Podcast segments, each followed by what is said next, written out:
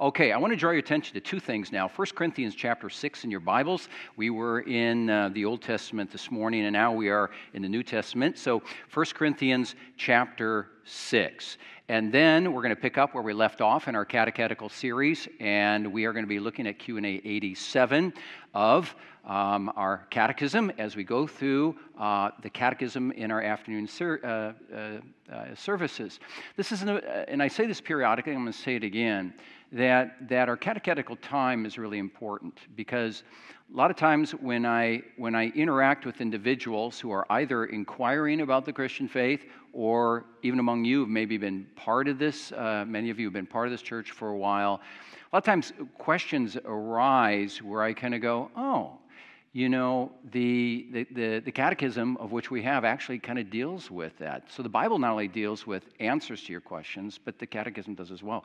And so it's important for us to have a firm doctrinal foundation for our faith, not only for our own benefit, but also because, as we saw this morning, if we're going to know what to say to those outside the faith as being a light to the nations, we need to know what we believe, right? So this is all very important. All right, 1 Corinthians chapter 6, what I want to do is I want to begin at verse 1. You'll remember last Sunday we saw the very intimate connection between faith and life, talk and walk. They are never divorced in the Bible. There's always an intimate connection.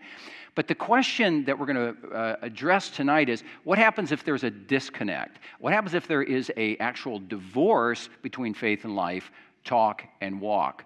Then what? What are the repercussions of that? We're going to be looking at that. So 1 Corinthians chapter 6, the Apostle Paul is writing to a church in Corinth, Greece, which, by the way, provides huge challenges for him, because it is a church that, among other things, has a number of believers in it, or Christians in it, who are not getting along. In fact, they're not getting along to the point where they're actually presenting lawsuits against each other and bringing it to secular courts. And the Apostle Paul is like, what are you doing? You get his attitude here. Verse 1, when one of you has a grievance against another, does he dare go to law before the unrighteous instead of the saints? Or do you not know that the saints will judge the world? And if the world is to be judged by you, are you incompetent to try trivial cases? Don't you know that we are to judge angels? How much more, then, matters pertaining to this life? So, if you have such cases, why do you lay them before those who have no standing in the church? I say this to your shame. Can it be that there is no one among you wise enough to settle a dispute between brothers? But brothers go to law against brother, and that before unbelievers? To have lawsuits at all with one another is already a defeat for you. Why not rather suffer wrong? Why not rather be defrauded? But you yourselves wrong and defraud, even your own brothers. Now, especially verses 9 through 11, or do you not know that the unrighteous will not inherit the kingdom of God? Do not be deceived. Neither the sexually immoral, nor idolaters, nor adulterers, nor men who practice homosexuality, nor thieves, nor the greedy, nor drunkards, nor revilers, nor swindlers will inherit the kingdom of God. And such were some of you. But you were washed, you were sanctified, you were justified in the name of the Lord Jesus Christ and by the Spirit of our God. So we're going to end reading there. You're going to find that this language, especially verses 9 through 11, is reflected in large measure in Q&A 87. So that's up there. That's good. Now, here's the question, and then I'd like us to, out loud, say together the answer. So here's the question. Can those be saved who do not turn to God from their ungrateful and impenitent walk of life? And let's say together. By no means. Scripture says that no unchaste person, idolater, adulterer, thief, greedy person, drunkard, slanderer, robber, or the like shall inherit the kingdom of God. All right, I just noticed something. Kids, I want you to take a look up at the screen here. Go back, please. There you go. Take a look at the answer.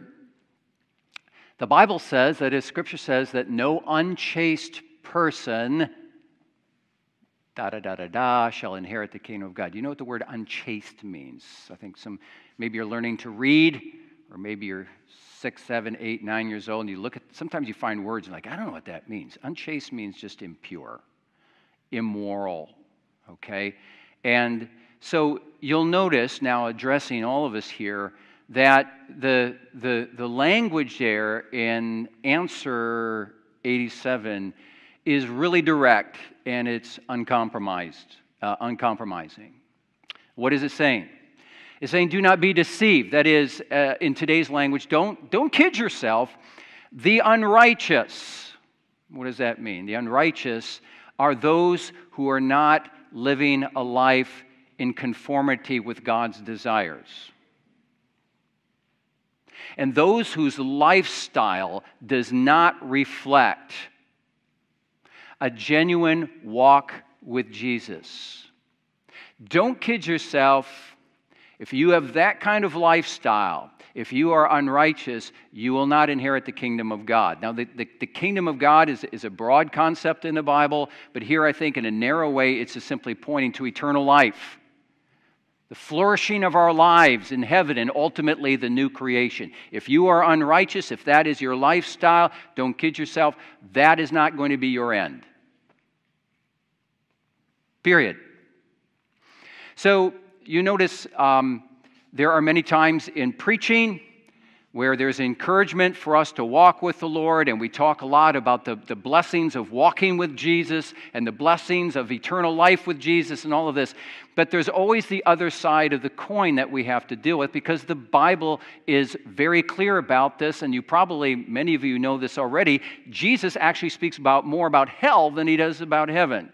So if he does that, then always we need to take our cues from Jesus, and we got to look at the reality of judgment, we got to look at the reality of hell, and we got to look at the reality of these words, which are again very direct and uncompromising. Don't you kid yourself. If you are unrighteous, you will not inherit the kingdom of God. Don't think that God is just so loving and happy all the time and kind, and you know what? He's going to grade on the curve, and it's like if you're just living that kind of life, it's just all going to be okay in the end. You know, He's a loving God. It's not what the Bible teaches, okay? Now, that doesn't mean, however, that there's not encouragement in the text and the catechism. I'll get to that. So we're going to look at the bad news first, and then we're going to look at the good news. All right, let's very quickly. Let's set the context here. Let's go back to the Bible passage from 1 Corinthians 6. Who's the Apostle Paul talking to here when he talks about, you know, don't kid yourself, don't be deceived? Well, there's an application to everyone in the world, but more specifically, the Apostle Paul is addressing the church. He's addressing us. And, you know, the Apostle Peter says judgment begins not with the world. It actually begins with the church of God. It begins with us. So we need to evaluate our lives very closely. And the Apostle Paul is doing that with the church in Corinth. Now, let's set the cultural context here and the geographical context. See, Apostle Paul is addressing the church, but more particularly he's addressing the church in a place called Corinth, Greece. What do you know about Corinth? Okay, so Corinth was a business center. It was into it and out of it. It was a place of entertainment, and it was a religious center, okay? And as far as the religious center was concerned, Corinth was well known for a very large temple devoted to the Greek goddess Aphrodite, the goddess of love. And it said that temple was staffed by around 1,000 prostitutes who would go into the city of Corinth at night and ply their trade. So, maybe to put it in a modern context, when you and I think of Corinth, just probably think of Las Vegas, Nevada. I don't know if you know about Las Vegas, Nevada, but whenever you mention Las Vegas, what's the first thing you think of? You think of gambling, right? And you think of the Strip, right, where I got all the hotels and all the all the other businesses related to the gambling industry. I don't know if you know this, but Las Vegas is a very large metro center today. It was a dot on the map in the 50s and the 60s when it was really getting off the ground. It's over 1 million people now, sprawling neighborhoods. Of course, there is the Strip, so it's not only a large population center, which Corinth was at the time, but you know, Las Vegas is a place, obviously, of the gaming industry, the entertainment industry, and, of course, the sex industry. A lot of sex workers working out of there. Okay, why do I bring that out? This is exactly Corinth. This is Corinth. One commentator writes this about Corinth. Can you put up the quote on there by commentator John MacArthur? This is what he writes. Even to the pagan, the city of Corinth was known for its moral corruption, so much so that in classical Greek, the word Corinthia zesthai, that is to behave like a Corinthian, came to represent gross immorality and drunken debauchery. The name of the city was synonymous with moral depravity. So why do I bring all that out? To simply say this. It's very interesting when you read the book of Acts, and especially the Apostle Paul. It's not like they looked at a city like that and wrote it off and said, well, that's lost. What did he do? It's like, that's exactly the place where we need to plant a church. So he planted a church there. And the thing about the church in Corinth, when you examine it, is that and again, you may not know this, but the book of 1 Corinthians is one of the first books written in terms of the work and the presence of the early church. So it's older than other books. And so what you get in the church of Corinth, when you read it, you have to put your mind to the task of remembering that, oh, that's the earliest of the early church. So what I'm saying there is that the gospel of Jesus, the good news of Jesus, is going out, and people are beginning to embrace it. And so the church of Corinth was filled with a number of recent, young, immature converts who had basically taken their former lifestyle, the way that I just described it, and they came to know Jesus, but what they did at the same time is they took a lot of the baggage of their culture with them into the church. Now you got to have kind of a divided people. You have a people say, well, yeah, I believe in Jesus, but at the same time, they were still engaging in some forms of immorality. In fact, there is even a case of incest in the church that the Apostle Paul had to deal with. I mean, not a fun thing to deal with. So this is the context here of what they're kind of struggling with. A lot of sins within the church. Now, you'll notice that our passage, if we deal with the text now of just verses 9 through 11, you notice when you look at that, there are a number of what I would call substantial sins there. And I call them substantial because these are the kinds of sins that actually undermine God's created order for things, and they very much darken the soul. And if left untreated and unrepented of, then what happens is that left a person outside the kingdom of God. So it's a very serious situation here. So he mentions a number of substantial sins, and what's the first one that he mentions here? He mentions sexual immorality. Now he begins very generally, because like sexual immorality, there's all kinds of sexually immoral things going on in the world. So he doesn't really define it. The word in the original language is porneia, from which we get our English term pornography. So he doesn't define exactly what he's alluding to in sexual immorality, but you can guarantee that the various forms of sexual immorality that we find in our culture today, and I'm not going to list them now, but those very things were happening in Corinth. But then as you move on in the text, he moves from the general to the more specific. So he mentioned sexual immorality, and then he mentions specifically adultery, which is having sex with someone other than your spouse. He mentions idolatry, which is basically setting your heart's affections on things that are part of the creation, that God put in the creation, and oftentimes are very legitimate to enjoy, but we enjoy them to such an extent that we actually become consumed by them to the point where God, who should be at the center of our lives, is pushed to the periphery of our lives. So you have adultery, you have sexual immorality, and then the final thing that he mentions here is is a very dicey issue today, and it's homosexual practice. At least that's the translation that is used here in the ESV. Now, to touch a little bit more on this, when he mentions homosexual practice, you may have a translation of the Bible that translates this differently. There are actually two words here in the original language that are used under the heading homosexual practice. One is malakoi, which means soft or effeminate. And then the second word is arsenokoitai, which refers to the sexual act itself in a same-sex relationship. Now, these words are typically, I don't know if you ever read online in some of the debates that go on, but these are admittedly difficult words to know exactly what they refer to. This is why if you have a footnote in your Bible, it may say something like this, that when it talks about malakoi, soft, effeminate, and then the other one, arsenokoitai, refers to the sex act itself in a same-sex relationship, that if you put those two together, some commentators believe that, and I'll be careful here, but it refers to the active and also the passive recipient in the same-sex act.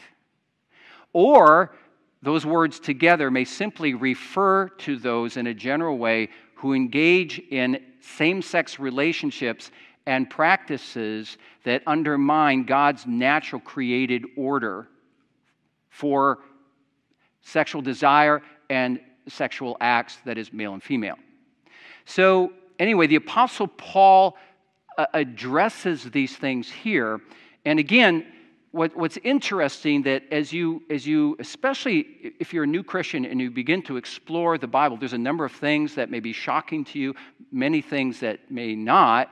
But the thing is that what I usually tell people who are first coming to faith and they want to learn about the Bible, I just tell them there's going to be a lot of things in the Bible that you're going to read and that you may be shocked because you hear Holy Bible and you think you're just going to read about all these kind of pure things, when in fact the Bible talks about a lot of immorality and a lot of sins, and the very things that we find in the world today, you're going to find right here in this book happening in the case of Corinth about 2,000 years ago. So I always say this is a very realistic book, and it provides not only a realistic view of the world in which we live, but the antidote and the answers to the difficulties that the world faces, and offers the solution in Jesus. And the solution is forgiveness, and the solution is flourishing. Not sorrow, not misery, not enslavement, but flourishing. All right, moving on. The Apostle Paul also mentions a few other sins here, and here's some others. And it's usually the case, isn't it, that when we look at sins, somehow the sex-related sins kind of grab our attention, and they seem, especially at times, kind of worse sins than the others, kind of dirty sins. But Paul mentions other things here as well. He mentions theft, greed, drunkenness. And he talks about revilers. Who are revilers? The reviler is one who just abuses others with their speech. Right? Sometimes you hear about troubled marriages, and you hear about emotional abuse or sexual abuse, or sometimes there's verbal abuse. A reviler is one who engages in verbal abuse. Then he mentions swindling, that is, one who uses force and violence to steal. So anyway, we could go on. I mean, if you really want to talk about different sins that we may experience, the world experiences, I mean, the list could be really long. We take, an hour or more talking about that. So the list that we have here is representative. They're just representative. Now, a quick comment about the sins that he mentions here. Again, I want to say they're nothing new. And I also want to say this, and I will oftentimes tell new Christians this. I say, if you want to come to Pathway, for instance, as an example, wonderful, glad to have you, but I want you to let you know that while there are many wonderful people, the people here, and myself included, you're going to see inconsistencies and you're going to see warts in our lives. And why do I say that? Because it's not only true, but it's because every church experiences this, including the church in Corinth, right? If you look at the church today, you're going to find things like premarital sex, you're going to find adulterous affairs, you may find same-sex relationships, greed, drunkenness, general idolatry, all of that. It's part of our lives at times. So again, these are things that we not only find out in the culture around us, but you find sometimes seeping within the body of Christ. All right. But the Bible, as we see here in this passage, provides a different ethic, different moral way of living, and it also offers a dire warning. And it says this, okay? The culture through the media and just observation, it's just constantly trumpeting the legitimacy of a lot of things that the Bible calls immoral. And what Paul is saying is, whatever vibes you're getting from your surrounding culture, always remember, and we saw this morning in terms of our mission task, God has called us as a people for His own possession to be a holy nation. What is holiness? Holiness means that we are to live as a contrast people, that we are to live as a people not divorced from the culture altogether where we have no contact with it, but we are to live in a distinct manner, that we're not going to follow the trends and the vibes of the culture, but we're going to say, you know what, I serve a different master. I serve a different master.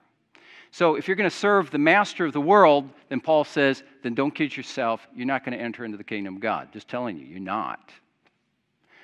Serve the master. Serve the master. But also this, you ever notice that this is the vibe always and the message that the culture gives us? The message of the culture is this. If you're going to be a Christian, then you're under all kinds, and they don't understand it correctly, but you're going to be under all kinds of rules and regulations. You're a holy people, right? You got to do this and don't do that. I mean, listen to the commandments. Thou shalt not, thou shalt not, thou shalt not. Who wants to live like that? But you know what? If you want to live the secular life, then you're going to be free. So that's what our culture tells us. Be a free person, right? You don't have to live under those rules and regulations. Let go of God. And so it promises freedom, but isn't it interesting, and we'll just stick with the sexual sins here, if you engage in these kind of sexual sins and a sexual lifestyle outside the parameters that God sets, which is marriage, while the world promises you freedom, what do you actually get? You get enslavement. While it promises flourishing, what are you going to get? You're going to get sorrow and misery. Well, I promise you life. Live the life, man. What are you going to get? You're going to find yourself outside the kingdom of God. You know, the door of the kingdom of God will be closed. And so what you find in the Bible, out of concern for our lives and our flourishing, the Bible is always encouraging us, be a holy people. That's where life is. Because if you practice something else, it does not end well. Let me give you two other examples of that. Would you put the passage from Galatians up there, please? There you go. Take a look at this. Very similar to what we have in our passage, again written by the Apostle Paul. Now the works of the flesh, that is the human sinful nature, are evident. Sexual immorality, impurity, sensuality, idolatry, sorcery, now he's talking about a cult, enmity, strife, jealousy, fits of anger, rivalries, there's that word again, dissensions, divisions, envy, drunkenness, there's that word, orgies, another sexual reference, and things like these. Now, listen to his words here. Again, very direct, uncompromising. I warn you, as I warned you before, that those who do such things will not inherit the kingdom of God. Now, all of a sudden, some of us might go, huh, as long as you do these things, you will not inherit the kingdom of God. You may be a person here who has done some of these things. Does that mean you're outside the kingdom of God? Well, here's the thing. Wow. Let's say that's a live mic over here, and I say, everybody come up, and if you have boldness, come up to the mic and confess if you have committed any of these sins or other sins the Apostle Paul talks about here. Boy, that would be a dicey thing. But, you know, the reality is we probably have a number of us come up to that, and these are not things we like to trumpet. And there's a lot of us probably here that kind of, especially those of us in middle age, older years, it's like, you know, we're like David, Lord, forgive the sins of my youth, right? So if you have done those things, does that mean you're outside the kingdom of God? Not necessarily. You say, why do you say not necessarily? Because there's always the avenue of what we call repentance, which is coming to grips with what you have done or what you have said that's dishonoring to God, and maybe even a severe sin, and going, you know what, I confess it, I desire forgiveness through Jesus Christ, I embrace Him as my Savior and our Lord, I believe that through Him I have the forgiveness of sins, and then I am in an accepted relationship and a loving relationship with God. Repentance is the bridge to God. No matter what you have done, no matter what you have said, repentance is the bridge to God. Now, the Apostle Paul says here, though, when he says that those who do such things, let's remember this, that when that word do is used there in the original language, it carries with it the idea, which some English translations have adopted, it's referring to practice. It's not, Paul's not saying, if you've ever done these kinds of things, well, you know what, sorry, you're outside the kingdom of God. No, he's basically saying, whether you are a Christian or not, if your lifestyle reflects the lifestyle of the message of the world, and if you live that way unrepentantly, yes, you're outside the kingdom of God.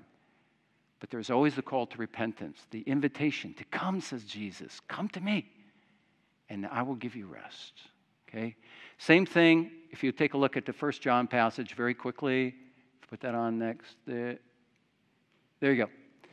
Notice this one. No one who is born of God, that is, one who has been given life by the Spirit of God, so that the disposition of their heart is changed. No one who is born of God makes a practice of sinning, for God's sin abides in him. What that really is referring to is like, well, we all practice sin, right? There's every day we sin against God. But when he's talking about practicing of sin, he's talking about in an unrepentant way.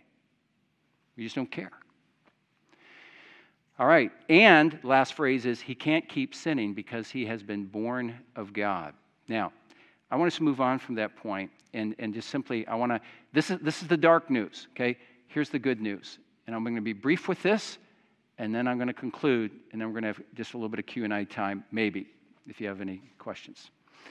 The Apostle Paul basically is laying out something that is very dark and very direct and very uncompromising. And he's now imagine this, he's talking to the Corinthian church. But then he goes on to say this, and I think this is one of the most beautiful phrases in all the Bible. So he lays all this dark stuff out before the Corinthians, and then he goes on to say, but, an advertive, it's a qualifier, he says, you engage in these practices, you will not enter into the kingdom of God. And he lays out all these sins. But he says, but such, and that word were, is that, it's the beautiful word, such were some of you. In other words, you know what? You used to live in Vegas. You used to live this lifestyle. You used to walk the strip. You used to game all this kind of stuff. You used to engage in all forms of sexual debauchery. You know what? That's the way you used to be. But now you're different. Such were some of you. But there's another word in there that is very important. He says, such were some of you. So he's got the sins in Corinth, but you've got also these sins that are part of the baggage of the Corinthian church. So I want to submit to you that when Paul says, such were some of you, he doesn't say such have been all of you, but no, he says, such were some of you. So I think what he's alluding to is this. He's saying there's a lot of sin in the church, but some of you are not engaging in it because you're in Christ.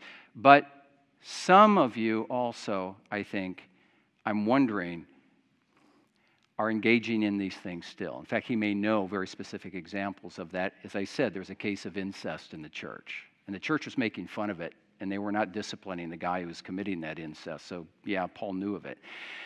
But at the same time, Paul says this, and here's our encouragement. No matter what we have done in the past, no matter what we are engaged in now, the call of the gospel is to die to it.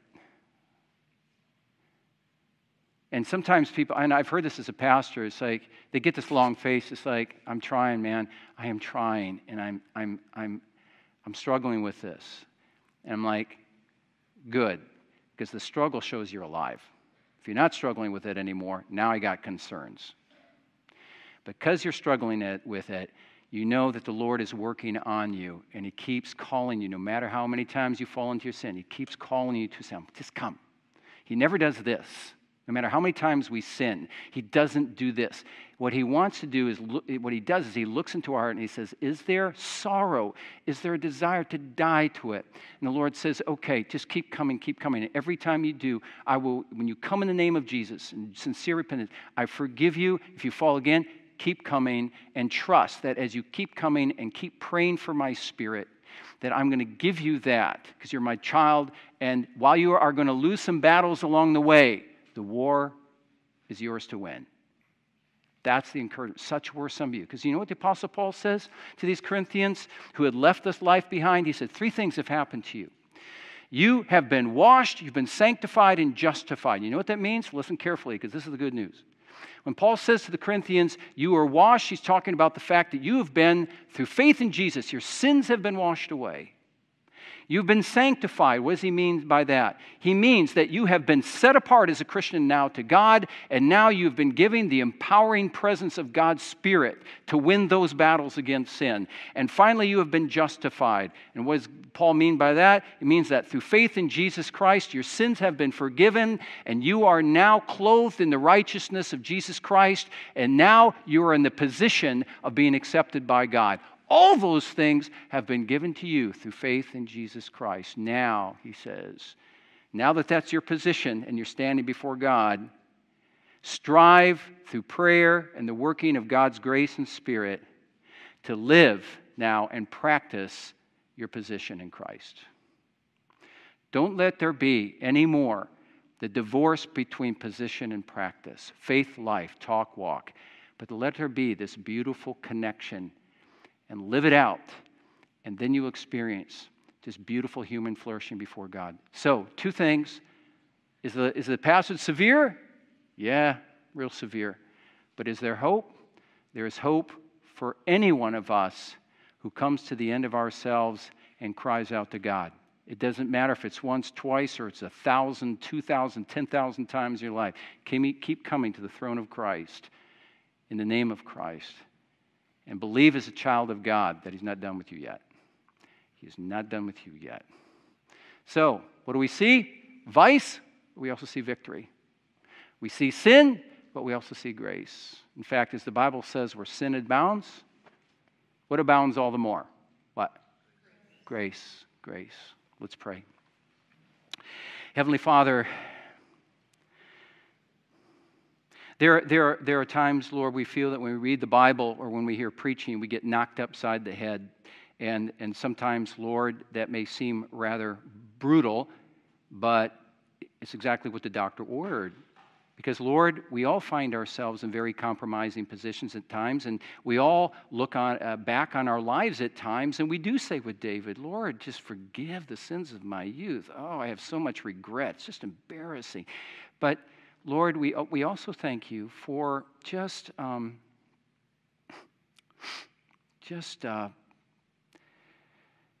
beauty and the comfort of your invitations to draw near to your throne of grace that, like the prodigal, when we find ourselves in the midst of a stinky pigsty, you call us to do what the prodigal did, and that is say, oh, I've sinned against heaven and I've sinned against my Father. I will return to my Father, knowing that as we do, oh Lord, Heavenly Father, like the prodigal father's son, you will run out to us and embrace us and kiss us and put a robe on us and a ring on our finger and say, my child who was dead is now alive. My child who was lost now is found. How beautiful is that? We thank you for that, Lord. And we pray this all in Jesus' name. Amen.